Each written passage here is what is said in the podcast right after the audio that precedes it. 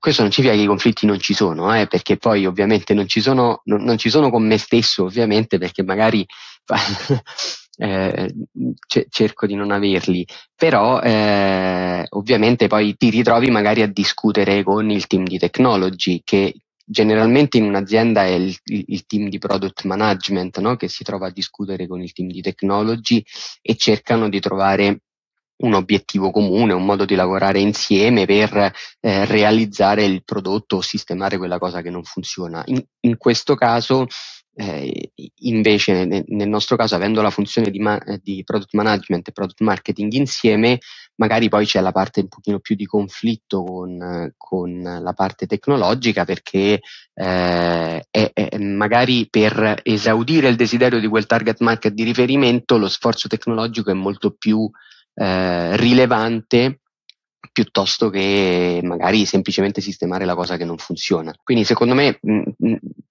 ci sono, scusami, ci sono mh, pro, pro, e contro nel senso e avere l'organizzazione insieme eh, secondo me permette dei ragionamenti ehm, a livello di gestione di prodotto che sono molto più fitting col risultato finale e con l'obiettivo finale dell'azienda. Ciao, io sono Marco Imperato e questo è il podcast di Product Heroes. Product Heroes è il punto di riferimento in Italia per il product management. Finora abbiamo aiutato oltre 200.000 persone tramite master, formazione in azienda, guide, articoli e meetup. Lo facciamo anche attraverso questo podcast in cui intervisto product leader che spaccano e che potranno darti tantissimi consigli utili per migliorare il tuo modo di costruire, lanciare e muovere le metriche del tuo prodotto. Oggi faremo una chiacchierata con Marco Campagna, Product Marketing Manager in American Express. Il suo percorso è stato non lineare, come in realtà il percorso di tantissime persone che si occupano di prodotto. Dopo la laurea in ingegneria gestionale, una preparazione ampia e trasversale che copre materie come ingegneria, marketing ed economia, è volato all'estero, in Giappone, dove ha lavorato in un laboratorio di ricerca e sviluppo collaborando a un progetto che studiava come il tempo di attesa nel caricamento di un sito web influenzasse la percezione del servizio da parte dell'utente. Sembrano temi molto molto scontati oggi, ma che tanti anni fa erano assolutamente all'avanguardia. Tornato in Italia, è entrato nel team di Amex, American Express, che ha progressivamente attraversato vari reparti aziendali, passando al design, al finance, fino a diventare product marketing manager e responsabile di un'intera area. Il focus di oggi sarà proprio il product marketing. Faremo una full immersion in questo mondo che in tantissimi ci chiedete, è un mondo che noi amiamo profondamente perché è l'altra metà della mela del product management management. E quindi con Product Heroes abbiamo deciso di esplodere l'argomento nelle prossime masterclass di Product Heroes in cui presentiamo per la prima volta un percorso specifico in product marketing. Quindi rimani sintonizzato sintonizzata per avere tutti i prossimi aggiornamenti. Con Marco esploriamo le analogie e differenze tra il product management e il product marketing analizzando quanto queste figure e professioni siano super interconnesse e come possano e debbano collaborare efficacemente insieme. Cercheremo di delineare chiaramente il ruolo del product marketing manager, discutendo della struttura del suo team, del rapporto con gli stakeholder, delle metriche fondamentali da considerare secondo proprio la prospettiva di Marco che ha esperienza a pacchi. Definiremo l'itinerario ideale per chi desidera intraprendere la carriera di Product Marketing Manager, esplorando le competenze e le esperienze che possono portare al successo, oltre chiaramente alle skill e alle abilità e alle attitudini cruciali che un Product Marketing Manager deve assolutamente possedere. Marco, alla fine dell'episodio, condividerà anche un preziosissimo consiglio per chi vuole avviare la propria carriera. Quindi se anche a te interessa il mondo del Product Marketing, ti consiglio di ascoltare l'intero episodio. Se ancora non l'hai fatto, ti consiglio di iscriverti al canale su YouTube per rimanere sempre aggiornato aggiornato sull'uscita dei nostri contenuti. Se invece ci segui in formato podcast, ti chiedo di lasciarci una review con 5 stelle su Spotify o sulla piattaforma su cui ci stai ascoltando. Questo ci aiuterà ad impattare ancora più persone e diffondere ancora più velocemente la cultura di prodotto in Italia, che poi è la nostra missione. Ti ricordo anche che la Product Heroes Conference quest'anno si farà. Faremo la seconda edizione, quindi se ancora non l'hai fatto ti consiglio di iscriverti a lista d'attesa. Trovi il link in descrizione. Adesso non mi resta che augurarti buon ascolto e ricordarti che dopo i tempi duri vengono sempre tempi eroici.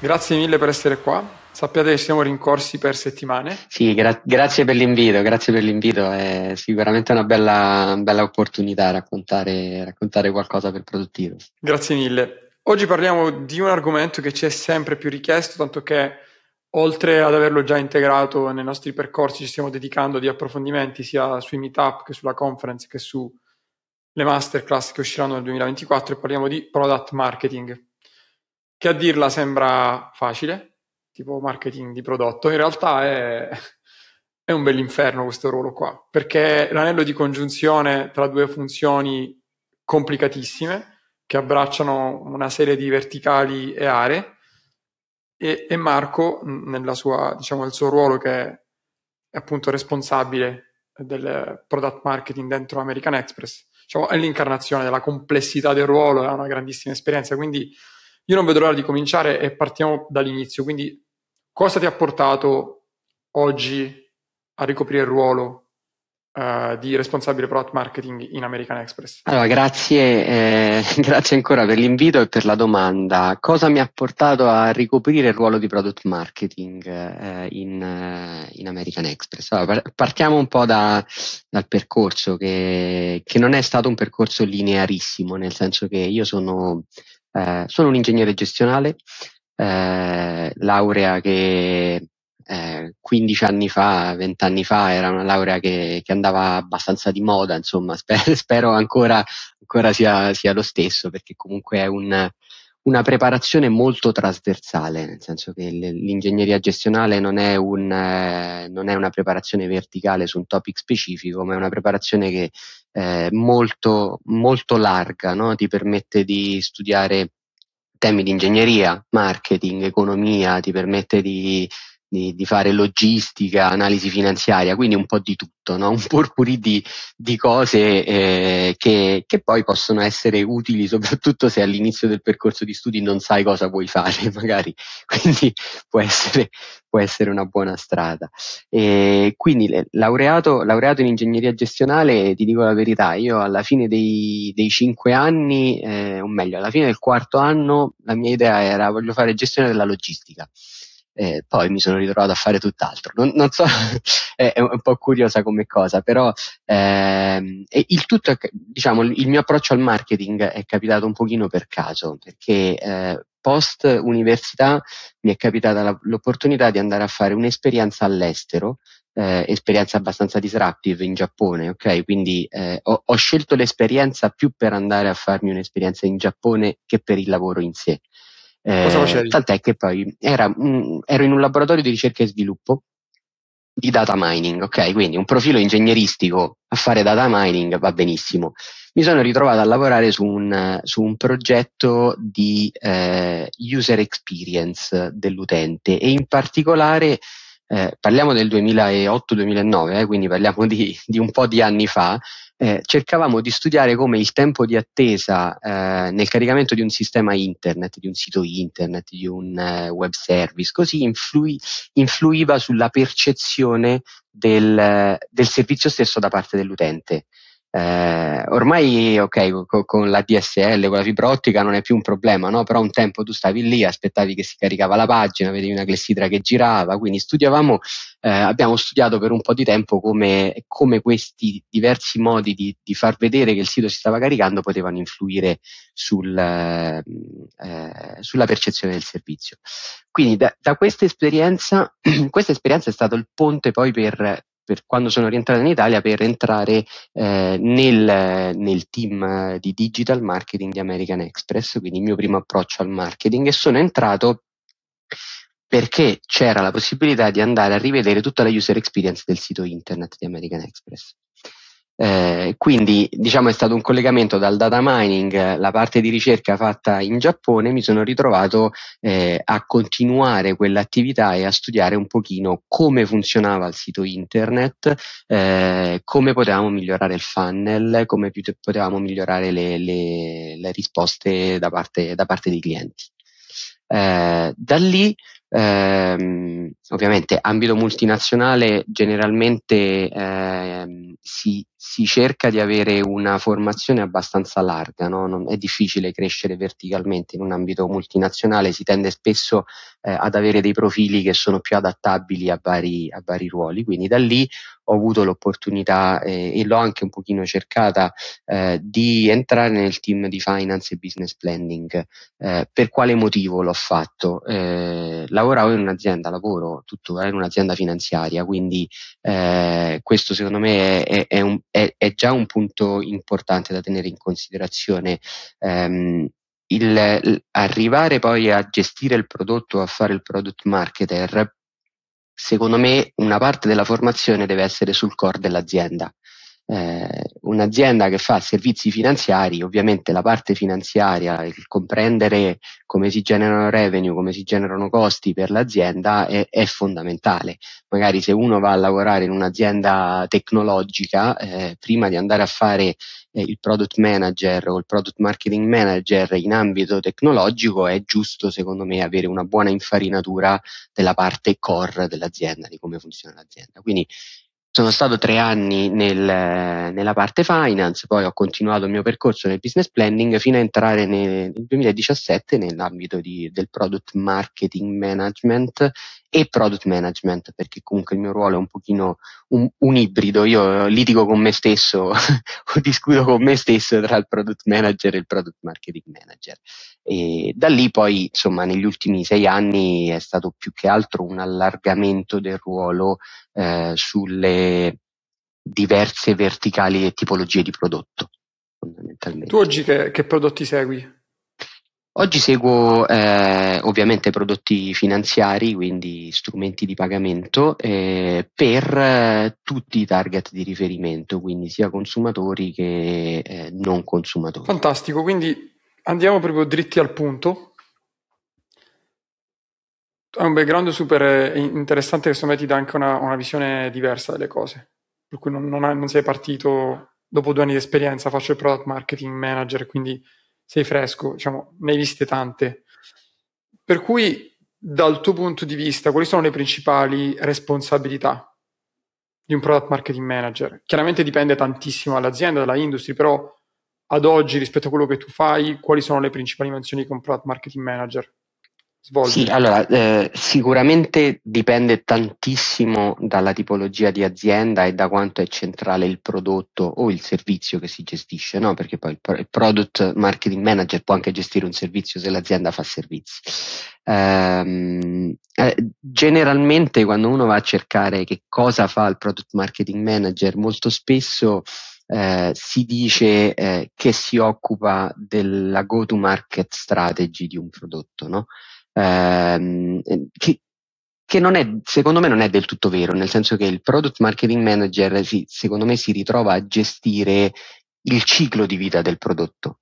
Eh, e, e, e, quindi dal, eh, dal, lavorare con la parte di, di technology magari che che, a cui va spiegato che cosa vorresti realizzare, all'analizzare il target market di riferimento e quindi guardare la competition, guardare eh, cosa, cosa si ha internamente, quali sono i desiderata dei, dei tuoi clienti o potenziali clienti, fino alla gestione dei by day, perché comunque non è che uno lancia un prodotto o un servizio, lo lascia lì e stop. Il compito del product marketing manager è fare una continua revisione, continuare a, a, vedere se quello che è stato lanciato è ancora utilizzato, è ancora eh, appealing per eh, acquisire nuovi clienti o attrarre, attrarre nuova clientela, eh, se, eh, se, magari quel, quel prodotto ha una serie di servizi collaterali, se quei servizi sono effettivamente utilizzati, eh, qual è il grado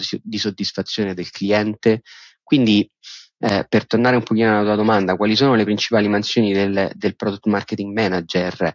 Eh, il product marketing manager, secondo me, si deve, ehm, si, si foca- diciamo che è, ha, ha, un ruolo molto tra- trasversale nell'azienda, ha un ruolo che guarda all'esterno per capire quali sono le opportunità, guarda all'interno per capire quali sono gli obiettivi della, dell'azienda e quindi come andare a in, intersecare le opportunità esterne con gli obiettivi dell'azienda e lavora moltissimo con i team di comunicazione e i team di sales per raccontare, creare e raccontare una storia di che cos'è quel prodotto che deve essere venduto e come deve essere venduto. Quindi eh, è anche un facilita- facilitatore di, eh, delle dinamiche aziendali fondamentalmente, aiuta sales, aiuta il team che magari gestisce il churn rate di, di, di un'azienda, eh, aiuta il servizio clienti se, a, a, raccontare in modo diverso il prodotto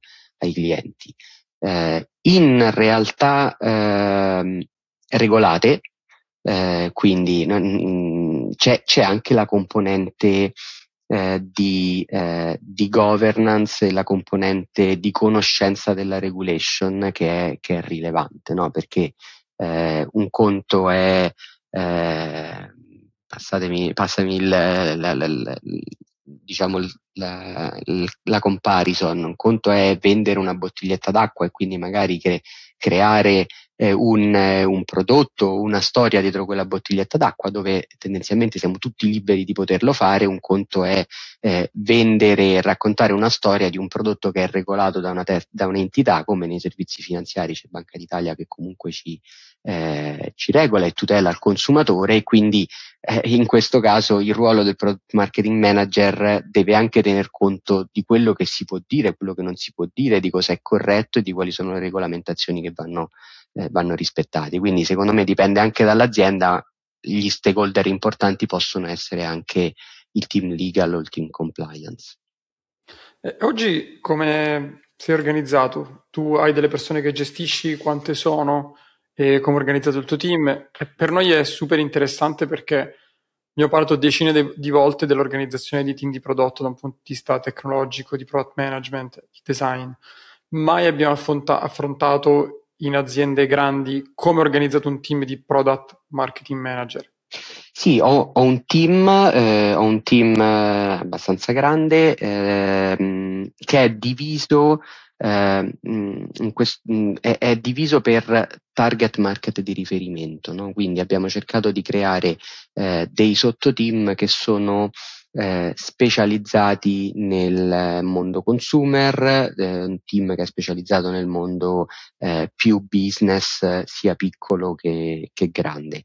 Inoltre ehm, il team è strutturato un pochino a matrice perché ci sono poi delle competenze cross che come dicevo prima mh, non facciamo solo product marketing ma facciamo anche gestione del prodotto, quindi il team a livello cross magari è responsabile di determinate funzionalità specifiche del prodotto quindi magari come, mh, come funziona una specifica carta oppure uno specifico servizio legato alla carta. Quindi è un po' una struttura a matrice e ovviamente teniamo sempre presente che almeno per quanto mi riguarda io opero, opero in una realtà multinazionale, no? quindi eh, ovviamente il coordinamento con eh, le, gli altri mercati o con i team eh, di headquarter e quant'altro è fondamentale, quindi si cerca anche di mantenere una struttura che sia coerente con quello che, che viene, eh, viene, definito da, da, dai, dal team di headquarter, no? in, modo, in, modo, anche da avere il referente in Italia che magari parla con una sola persona del referente a, al centro e non, eh, e, e non, non, si hanno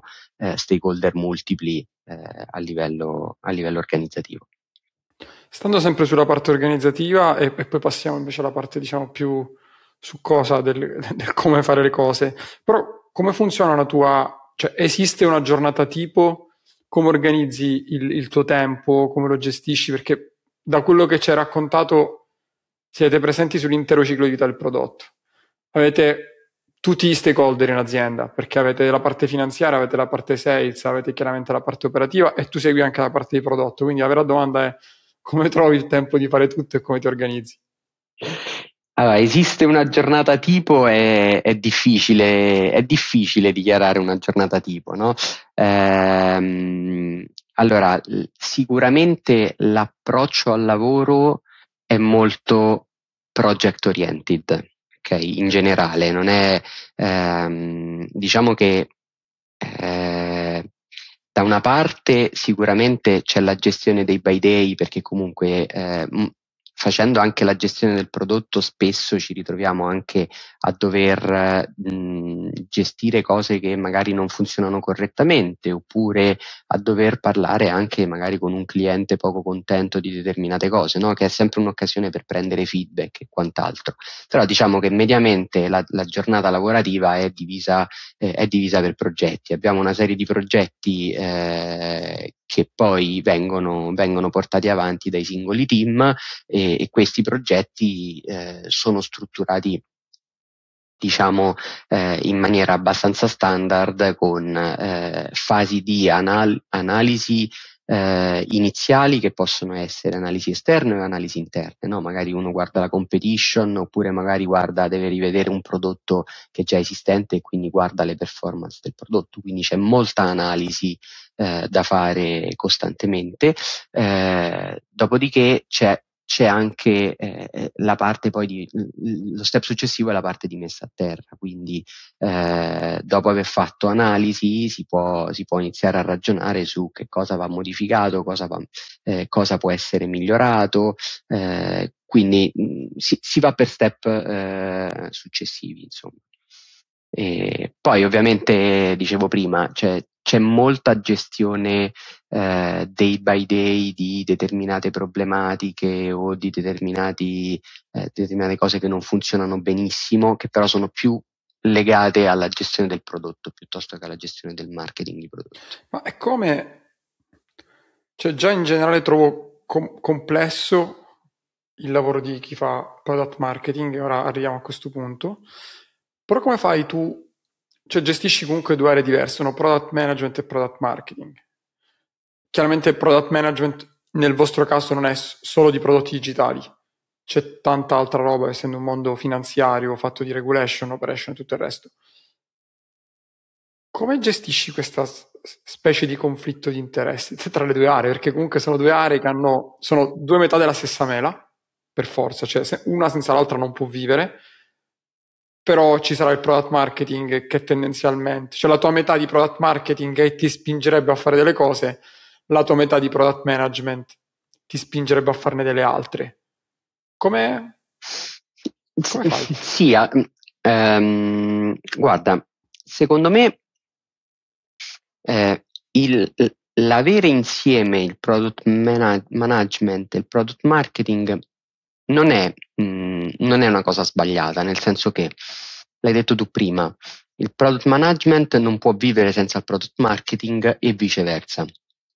Quindi riuscire, eh, riuscire a partire, cioè avere un'organizzazione unica, secondo me, ci permette di andare a focalizzare gli sforzi del product management su quello che è effettivamente l'obiettivo finale, no? perché il product marketer tendenzialmente va a guardare il target market di riferimento, va a guardare che cosa può essere eh, meglio costruire per, per, attaccare questo determinato eh, target oppure per crescere magari più verso, eh, verso l'obiettivo aziendale e, e quindi l'anima di product management poi eh, lavora partendo da quello che è l'obiettivo finale del product marketer.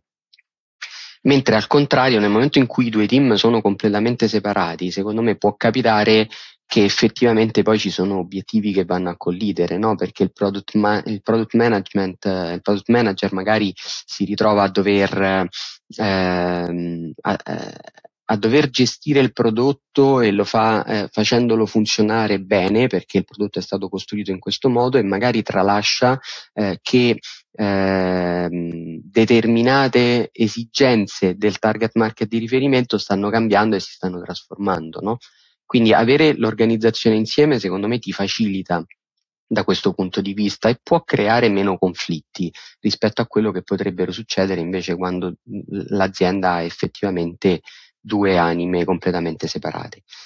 Questo non significa che i conflitti non ci sono, eh, perché poi Beh, ovviamente non ci, sono, non, non ci, sono, con me stesso, ovviamente, perché magari eh, cerco di non averli, però eh, ovviamente poi ti ritrovi magari a discutere con il team di technology che generalmente in un'azienda è il, il, il team di product management no? che si trova a discutere con il team di technology e cercano di trovare un obiettivo comune, un modo di lavorare insieme per eh, realizzare il prodotto o sistemare quella cosa che non funziona. In, in questo caso, eh, invece, nel, nel, nostro caso, avendo la funzione di, ma- di, product management e product marketing insieme, magari poi c'è la parte un pochino più di conflitto con, con la parte tecnologica perché eh, è, è magari per esaudire il desiderio di quel target market di riferimento, lo sforzo tecnologico è molto più eh, rilevante piuttosto che magari semplicemente sistemare la cosa che non funziona. Quindi secondo me ci sono mh, pro, pro, e contro, nel senso, e avere l'organizzazione insieme eh, secondo me permette dei ragionamenti ehm, a livello di gestione di prodotto che sono molto più fitting col risultato finale e con l'obiettivo finale dell'azienda.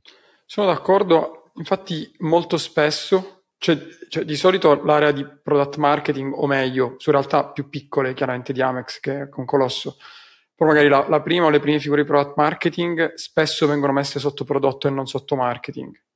Poi dipende molto da B2B versus B2C e lì apriamo un vaso di Pandora che vorrei non scoperchiare oggi perché sono, sono due giorni di podcast.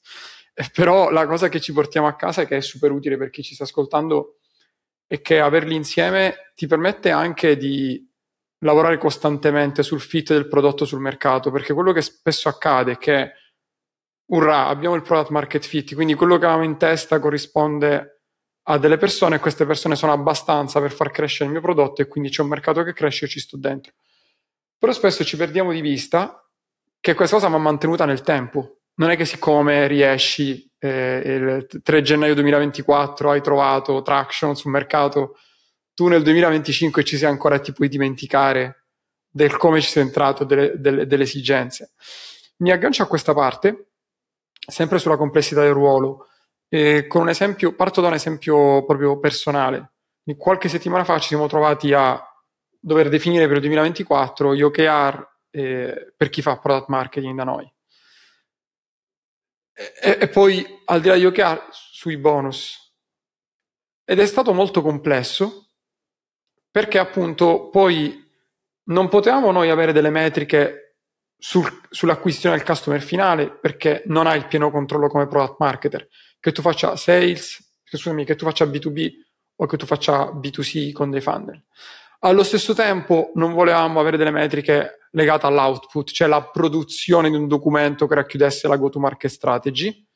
Poi abbiamo trovato una quadra internamente. Però chiedo adesso quali sono le metriche su cui chi fa product marketing si dovrebbe concentrare maggiormente. Quindi come faccio a capire che sto facendo un buon lavoro? Sì, ehm, allora, eh, la difficoltà del definire delle, delle, metriche o degli obiettivi misurabili, devo dire che, che la, la, riscontro, la riscontro anch'io no? Nel, ogni anno quando, quando, si vanno a definire gli obiettivi dei team. Mm, a mio avviso, la vera metrica marketing con, un, con, il lavoro di un product marketing manager, secondo me è il net promoter score, cioè è quanto il mio cliente esistente eh, consiglierebbe fondamentalmente il prodotto che utilizza o il servizio che utilizza a un amico. Okay? Quello, quello secondo me è un pochino l'essenza, eh, racchiude un pochino proprio il lavoro del product marketing manager, no? perché eh, gestire il ciclo di vita del prodotto significa riuscire a raccontare una storia e riuscire a far presa su già clienti e su nuovi clienti. Quindi quello secondo me è, è una delle metriche, è la metrica principe per cui che si dovrebbe andare ad analizzare costantemente per, e come obiettivo del team. Poi ehm, dicevamo prima, il ruolo è molto trasversale, si lavora con i team di sales, si lavora con i team di acquisizione, quindi anche se non c'è una, mh, mm, eh, una diretta correlazione, diciamo, non è che noi possiamo andare a influenzare il team di vendita, oppure non è che possiamo andare, anzi direi non possiamo andare a influenzare i risultati di vendita, no? È difficile influenzarli, però avere nella scorecard anche gli obiettivi di vendita del team di, di, di vendita ti permette di lavorare e di collaborare eh, insieme in modo da eh, riuscire a trovare eh, le giuste strategie di vendita e riuscire ad aiutare il team di vendita a raccontare il prodotto nel modo giusto sul target di riferimento giusto. E, e lo stesso vale per le metriche di churn rate, no? perché comunque sono le due facce della medaglia, cioè fondamentalmente nel momento in cui tu crei un prodotto, speri che questo prodotto venga adottato da più persone possibili e rimanga adottato. No? Quindi da una parte eh, il cliente deve essere soddisfatto, dall'altra io devo riuscire a venderlo sempre di più e, e, e continuamente, quindi devo attrarre il giusto target ed è un target che evolve nel tempo perché non è che se lancio un prodotto oggi tra un anno il target di riferimento è lo stesso quindi devo continuare a evolverlo e la stessa cosa è sulla chiamiamola retention dei clienti, no? quindi su quello che è il churn rate. Quindi secondo me i, i, tre macro obiettivi sono da una parte il net promoter score, da una parte obiettivi di vendita, dall'altra eh, gli obiettivi di retention dei clienti, dove anche se non, non, andiamo direttamente a vendere o non andiamo direttamente a fare retention dei clienti, tutto quello che facciamo aiuta a vendere e aiuta a vendere meglio, aiuta a fare retention dei clienti e aiuta a fare retention nel, nel, nella maniera migliore. Ovviamente tutto legato alla profittabilità aziendale, eh, perché non è, a meno che non lavoriamo per no profit, la profittabilità aziendale è fondamentale. Diciamo che conta. E curiosità mia, personale, che però vabbè, è un problema iperdiffuso, quindi noi lavoriamo tantissimo con le aziende e anche con professionisti singoli. E c'è questo, secondo me, questo paradosso in atto. Tutti sanno, import- tutti sanno quanto è importante la segmentazione, allo stesso tempo, quando crei un prodotto per la prima volta, spesso si dice no, questo prodotto è per tutti, andrà bene per tutti, soddisferà i bisogni di tutti, di tutto il mercato, tutto il mercato amerà, adotterà il mio prodotto.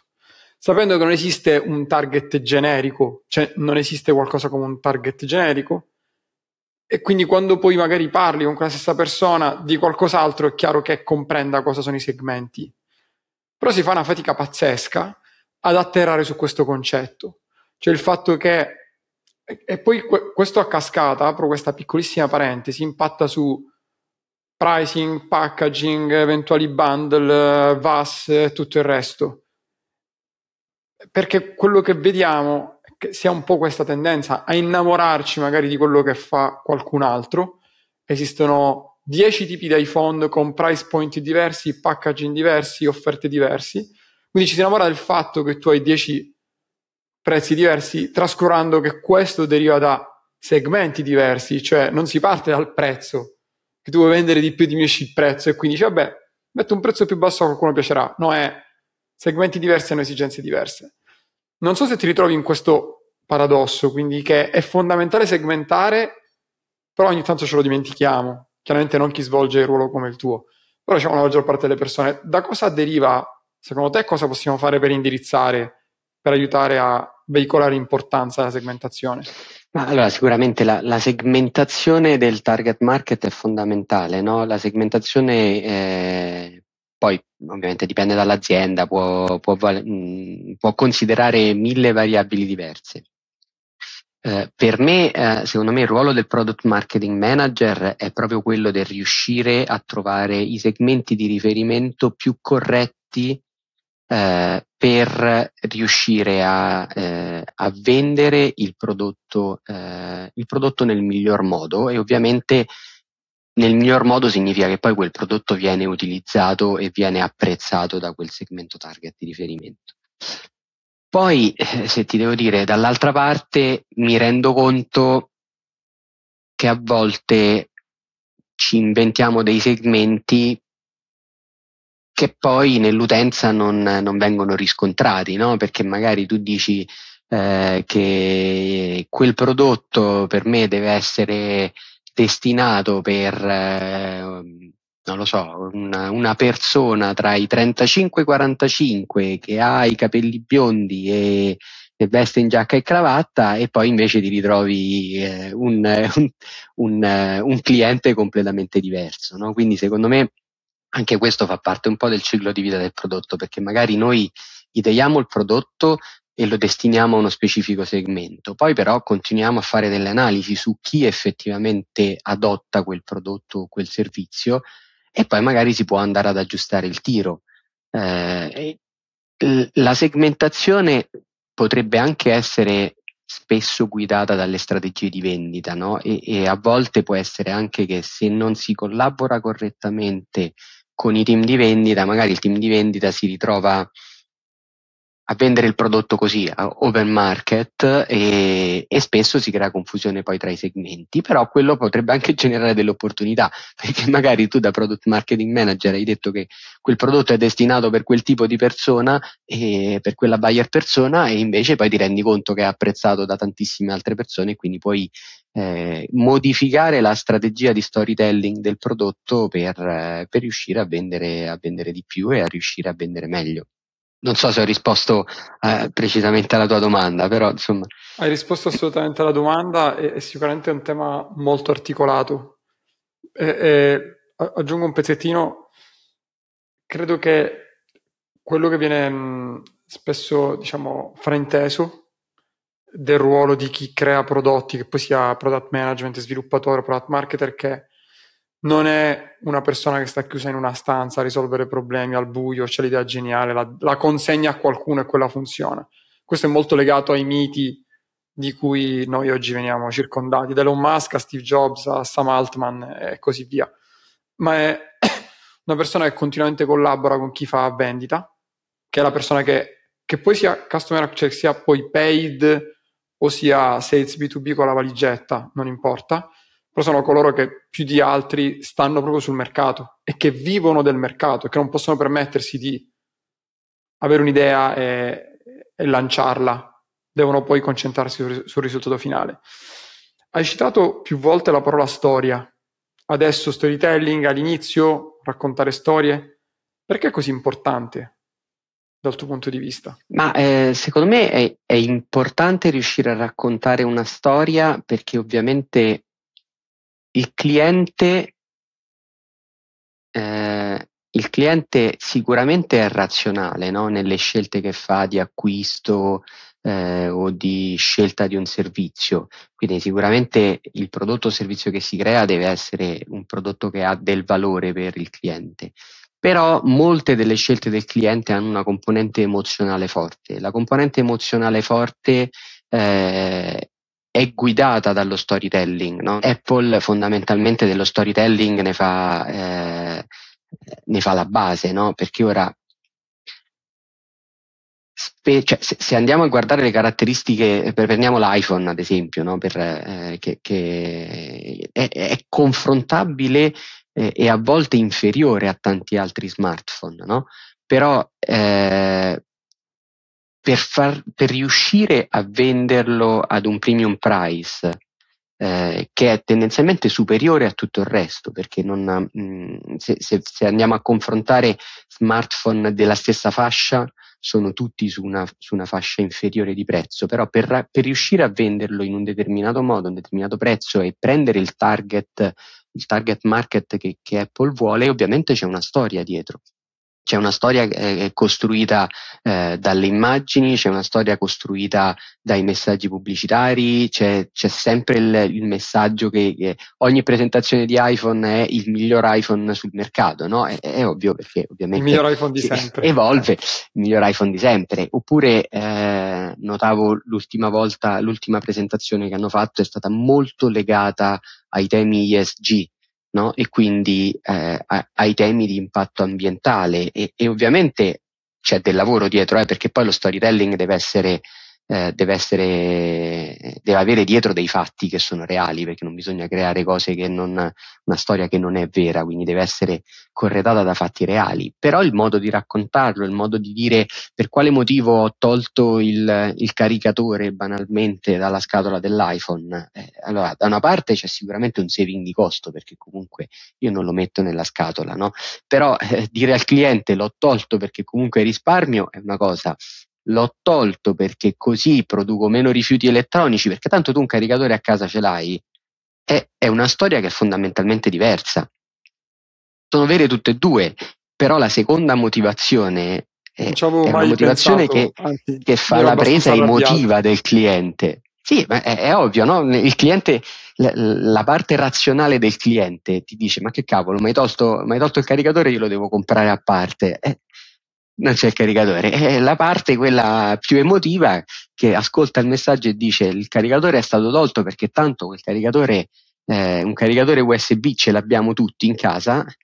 Dice, ah, ma abbiamo fatto un'azione di, di, prodotti, e, e, come si dice, environmental friendly, no? È una storia che, è una storia che funziona. Adesso ti faccio una domanda un po' marzulliana, però tu hai parlato di Apple e quindi quando pensi a Apple pensi a un brand che è stato capace di costruire un mondo che prima non esisteva, perché non esisteva un brand come Apple prima. Adesso ci sta provando Tesla sulla, sull'energia, sulle auto, sugli storage e tutto il resto, però sono veramente pochissimi i brand che ci riescono. Quindi la domanda marzulliana è, costruisco il brand creando consistenza e coerenza con i prodotti che lancio nel tempo Oppure dovrei prima lavorare sulla costruzione del brand e i prodotti poi incarnano quello che io ho costruito come immagine di brand? È una domanda molto marzulliana, sì, è vero. E, mm, e, e ti rispondo un po', da, un po' marzullianamente. Secondo me vanno di pari passo, nel senso che è, è un po' il concetto dello storytelling di prima. Te se lo storytelling è vuoto, nel senso che non è concreto, non c'è un prodotto che effettivamente funziona da, rac- da raccontare, non ci sono delle politiche attive dell'azienda che, che effettivamente sono fatte in quel modo, uno magari crea uno storytelling fantastico, funziona all'inizio, ma poi, come si dice, i nodi vengono al pettine, no? Quindi eh, è, è, un po', bisogna andare di pari passo, cioè da una parte ci deve essere un prodotto con delle funzionalità che eh, funzionano bene, che rispettano la promessa del cliente e pian piano riuscire a costruire di pari passo un brand eh, che mantiene saldi i due o tre valori fondamentali del brand, che non è che devono cambiare, eh, devono cambiare in continuazione, no? anzi sono de- dei valori saldi che, che tutto, poi tutto quello che viene fatto nell'azienda deve rispettare quei valori. Quindi un po' eh, si va di pari passo. Ok, le ultime due domande, abbiamo gli ultimi minuti. La prima è qual è secondo te eh, l'abilità, la skill più importante? Quindi abbiamo visto la complessità del ruolo, davvero molto articolato, dipende molto dal prodotto su cui lavori, dalla industria, dalla tua storia, da quello, dalla fase in cui è l'azienda. Però secondo te qual è la skill più importante che un product marketing manager deve avere?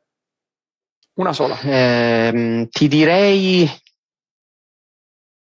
l'adattabilità è un po', è un po strano come concetto, no? però ehm, è il, il riuscire eh, a, ad adattarsi al contesto aziendale e riuscire ad adattarsi a discussioni su più fronti, no? perché il product marketing manager è un deve avere un profilo a 360 gradi, deve capire di numeri, deve capire di tech, deve capire di marketing, deve capire di comunicazione. Quindi deve riuscire ad adattarsi alle discussioni in tutti questi tipi, tipi di tavoli diversi.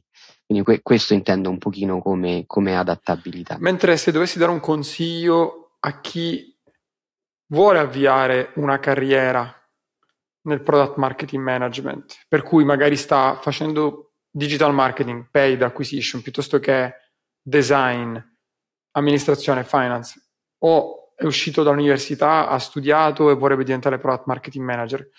Qual è, se potessi lasciare un consiglio, l'unico consiglio che daresti? Direi sicuramente di provarci, nel senso che eh, il, um, non, è, non, è, sicuramente un passo facile muoversi da un ruolo abbastanza verticale a un ruolo orizzontale, eh, però eh, se, se, c'è la possibilità, secondo me, bisogna provarci, ma bisogna provarci con la giusta attitudine, cioè non, non bisogna poi avere aspettative del le, la cosa si fa in questo modo e, ed è un percorso lineare, no? Bisogna ritorno all'adattabilità di prima, deve essere eh, de, la, la carriera nel product marketing, secondo me, è proprio fatta eh, con il concetto di adattabilità, perché ci si ritrova a, a, a discutere di argomenti diversi e, su tavoli diversi. E, e ovviamente la, l'altra caratteristica fondamentale è avere curiosità, perché la curiosità nel product marketing manager aiuta tantissimo, ti aiuta a guardare all'esterno, ti aiuta a guardare all'interno, a vedere come stanno andando i prodotti, come sta andando